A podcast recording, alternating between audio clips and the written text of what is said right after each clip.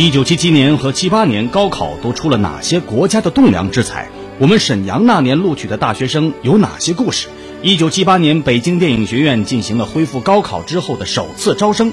已经二十八岁的张艺谋从西安来到北京报名，却因超龄而被拒绝。而张艺谋却通过了哪些不懈的努力，终于被北京电影学院破格录取。哎，老部长一想，我再写个条子：北京电影学院关于张艺谋的入学问题，你们立即解决。请听老林说旧闻：恢复高考那些人。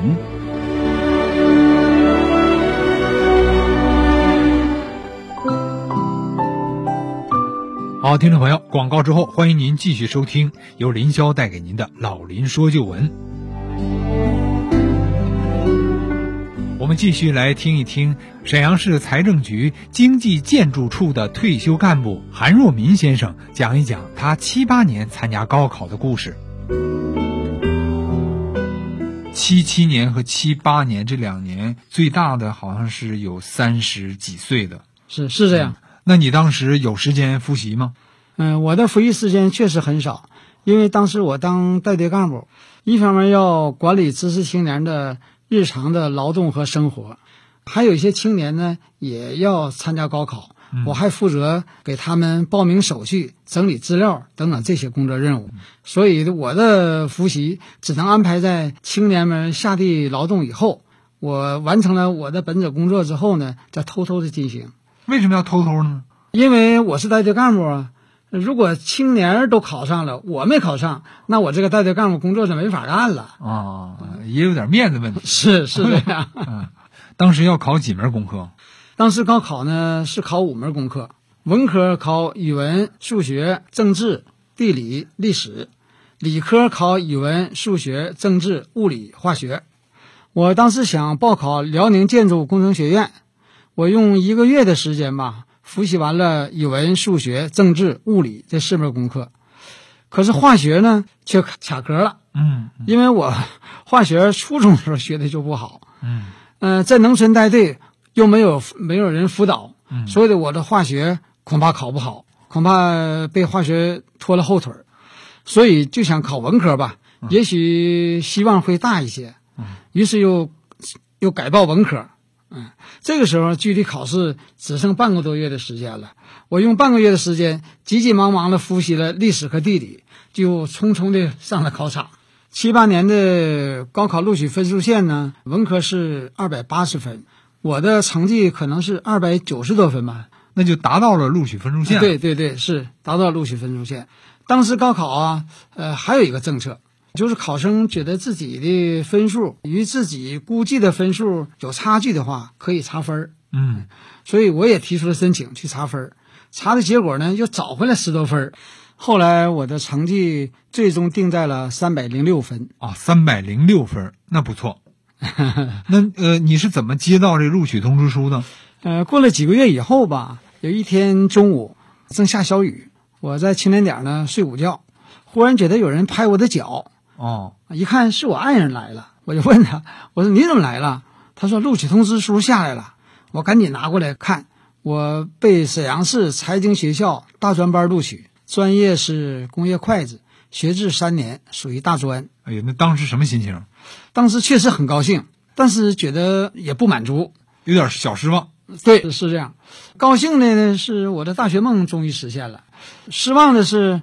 我报的是辽宁大学历史系，为什么给我甩到专科了呢？还是会计专业？平时吧，我一进厂财务科我都感到头疼，财务科和我们生产科是隔壁，我都很少进去。现在要学这个专业，实在觉得不称心。不过我爱人还是很高兴的。为了庆祝我考上大学，我们俩来到了蒲河镇的一个商店，我们想买点什么作为考上大学的纪念。因为商店很小，没有什么可买的，最后给他买了一件白上衣，也算是考大学的一种庆祝吧。那你当时是因为考试的这个分数从本科降到了专科吗？当时这个专科和本科肯定是也是根据成绩来划分的吧？应该是这样，但是具体怎么划分的我也不清楚。所以第二天呢，我就找个理由向总带队请了假。跑到了省教育厅，想了解一下本科和专科它的分配的原则是什么。到了省教育厅以后，才知道当时省里是这么规定的：二十五岁以上的考生分数要超过分数线五十分才能进本科。这个规定对二十五岁以上的考生来说实在是太苛刻了。你可知道啊？高考差一分的话，可能就要差几百人，或者甚至上千人。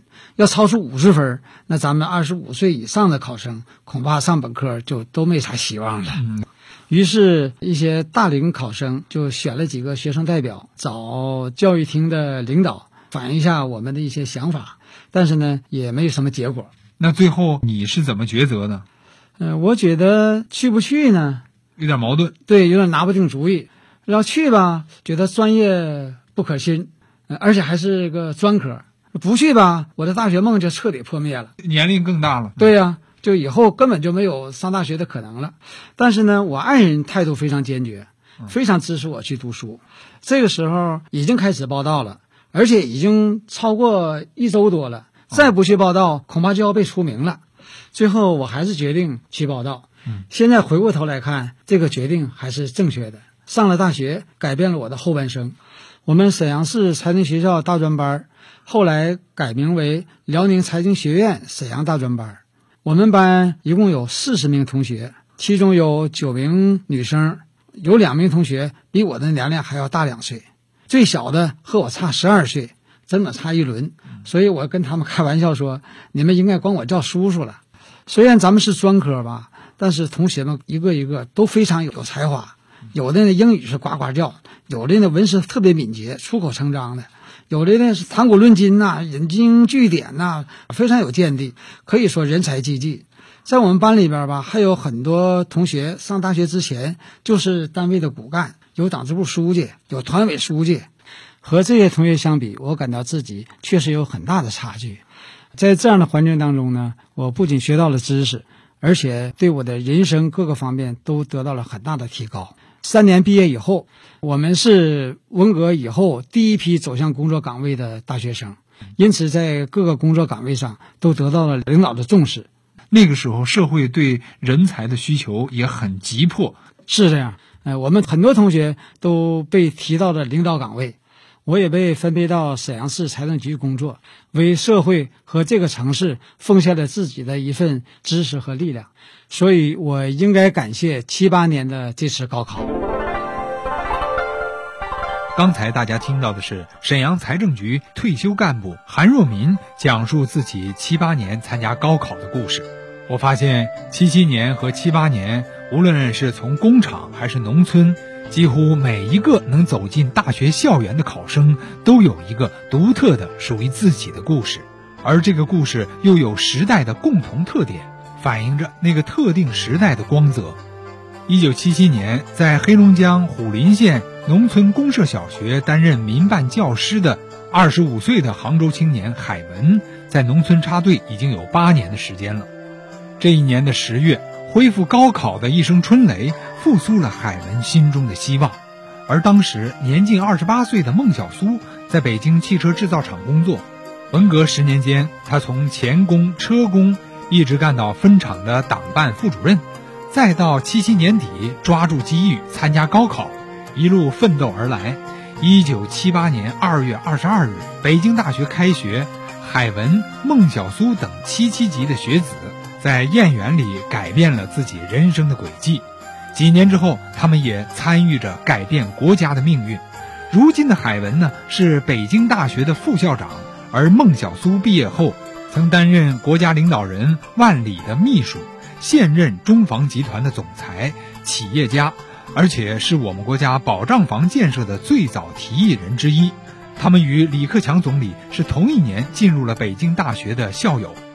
在此之前的一九七四到一九七六年，李克强在安徽省凤阳县大庙公社东陵大队插队当知青。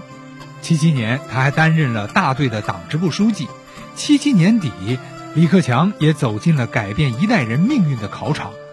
当时他填报的第一志愿是安徽师范学院，第二志愿才是北京大学。多年后，他回忆道：“当时之所以做了这样的选择，是因为担心北京大学录取分数线很高，自己考不上，所以才把北大做了第二志愿。”没想到最终他被梦寐以求的北京大学法律系录取。一九七八年的二月二十二日，他终于踏入了北京大学的校园。文海回忆，由于当年北大荒建设兵团众多，黑龙江也成为当时知青最多的省份，加上当地人，据说啊有两百万人要参加当年的高考。所以，黑龙江不得不先在公社一级进行了初考，经过初考，剩下的五万人又参加了十二月底的正式考试。这是中国积压了十一年的人才啊！当时再过两个月就是孟小苏的二十八岁生日，恢复高考的消息呢，让孟小苏是悲喜交加。学业已经中断了十年，连高中都没读过，而且二十八岁，当年高考当中也是年龄的上限了。我能考上吗？孟小苏不断的反问自己。就在孟小苏犹豫的时候，工厂教育科的乔科长替他报上了北大中文系，因为孟小苏啊爱好写作，当时是厂里的笔杆子。他把一线工人事迹通过通讯和诗歌的形式发表在《人民日报》《北京日报》和《解放军报》上，而这也为他后来考进北大中文系新闻专业奠定了基础。一九七八年二月，北京大学的录取通知书陆续发放了。二月二十二日是北大的开学日子，北京汽车制造厂的工友们开着自己生产的吉普车，把孟小苏送进了北大校园。和他同一个系的还有作家陈建功和马波，笔名呢叫老鬼。而海文呢，当年由于回了趟杭州老家，晚了几天才赶到北大报道。他和另外七十九名同学成为文革后首届政治经济学专业的学生。在北大的三十七楼二幺零男生宿舍，就聚集了后来成为总理办公室主任的邱小雄。中国人民银行副行长易纲，他们系还有现在的国家发改委主任张小强，以及一批国家各部门的负责干部。这些当时的小伙子们不曾想到自己后来会成为中国改革开放经济领域的领军人物。他说：“当时啊，我们什么都不懂，在北大上课的时候是第一次接触到商品啊和市场等概念。由于所学的是马克思主义经济学。”同学们讨论的是《照搬资本论》里面的教条，比如当时讨论剥削的问题，马克思主义经济学里面就有这么一条，说雇七个人以上就算是剥削。有同学就这样给个体户和剥削来下定义，让海文转变的是经济学家孙冶方教授的一次授课。孙先生称，中国的发展问题不是资本主义的问题，而是封建残余的问题。反封建的任务还没有完成，在民主科学的建设方面还差很远。当时呢，我的思想就像一道闪电，一下子明朗了。海文说，此后他开始纠正许多错误认识。私营企业有存在的必要，就是海文在大学时代纠正诸多观念之一。在接下来的真理标准大讨论中，同学们也开始认真思考未来中国怎么走。孟小苏大学毕业后，长期跟随的领导人是万里，在安徽农村率先推动农村联产承包责任制，极大的解放了农村的生产力，最终结束了中国农民陷于饥饿和逃荒要饭的历史。海文说，那时大家把书本和现实真正结合起来，在大学四年里，同学们都认识到，市场和经济发展对中国来说才是最关键的。一九八零年的一天晚上，传来了中国男排打败了南朝鲜，也就是现在的韩国的这个喜讯。同学们敲锣打鼓、敲盆打碗，有的人点燃了扫帚当火把，冲进校园里游行。一个中文系的同学带头喊出了“团结起来，振兴中华”的口号，引起了同学们的广泛共鸣。这句著名的口号啊，第一次是由七七级的北大学子喊出来的，并迅速传遍了全国，成为了时代的最强音。如今，北大图书馆东北侧竖立着一块振兴中华的石碑，记载着那段七七级辉煌而令人激动的历史。它记载着那一代人的理想。毕业以后，海文选择了出国留学，在更高的高度思考中国的经济发展，而孟小苏则进入了中宣部新闻局工作。八三年五月，孟小苏来到了国家领导人万里的身边，成为了他的秘书。在此后的七八年里，他亲身经历了改革开放多项重要事宜的决策过程。孟小苏也是最早提出我国发展住房抵押贷款。和抵押贷款保险的专家之一，他所提出的将房地产业作为我国国民经济支柱产业的建议，当时也很快被国家所采纳。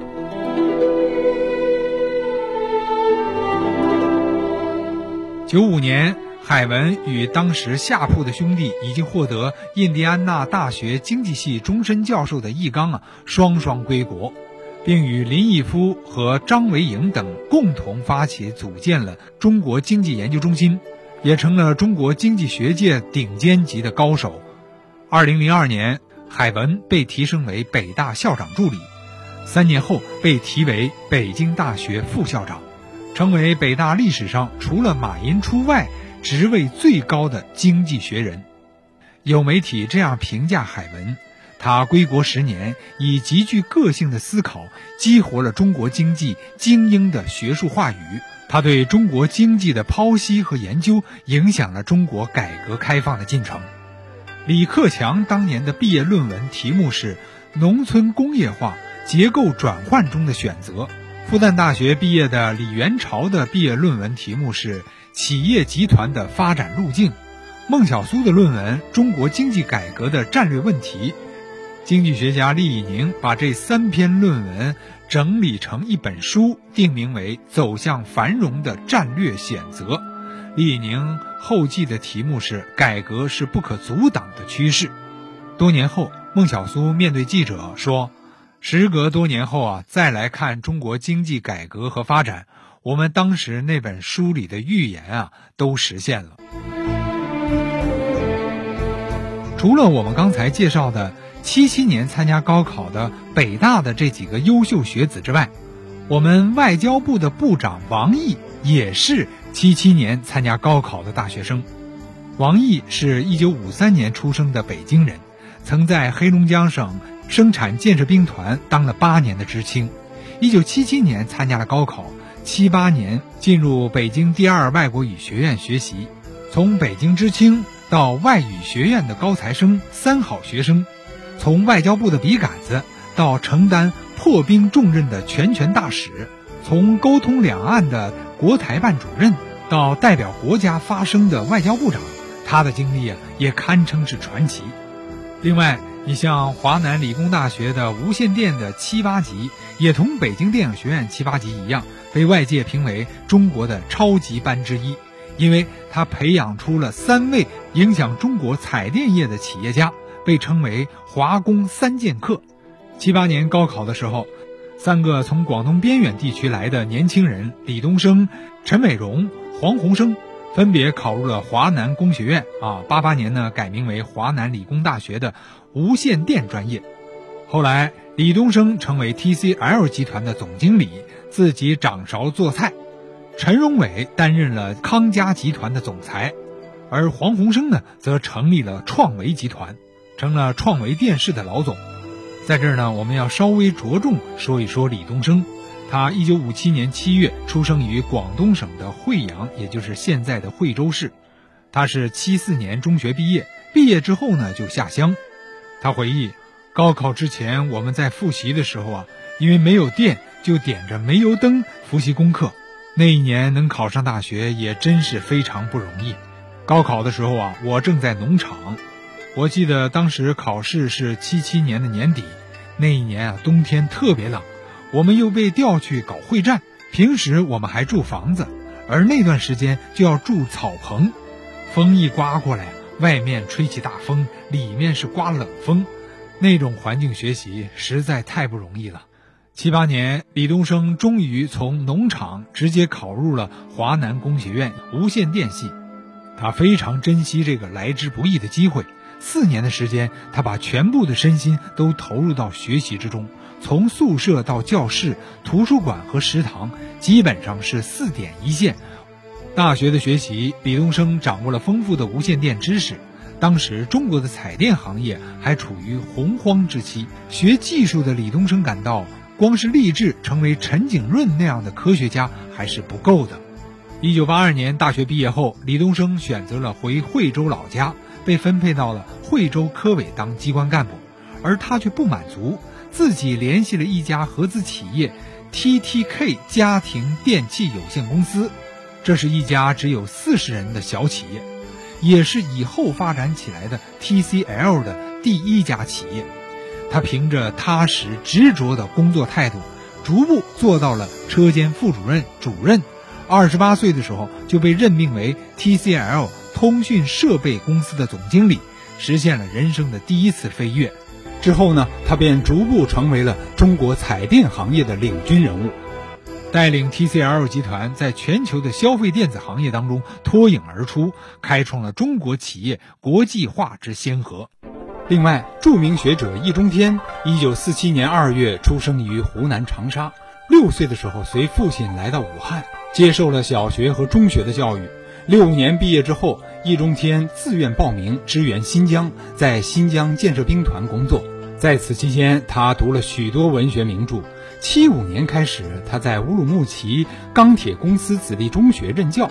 七七年恢复高考时，已经三十岁的易中天担心自己与学生同场考试的尴尬，放弃了当年冬天的考试。经过一年的努力准备，七八年直接考上了武汉大学的研究生。当然，七七七八这两年的考生当中，还有许多科技战线上的栋梁之才。他们都成为了我们这个时代改革大潮中的弄潮儿，我们要向他们致敬。老朋友们，今天我们的老林说旧闻到这儿就结束了，在此林霄代表我们后期制作严斌，感谢您的收听，下周同一时间我们再见。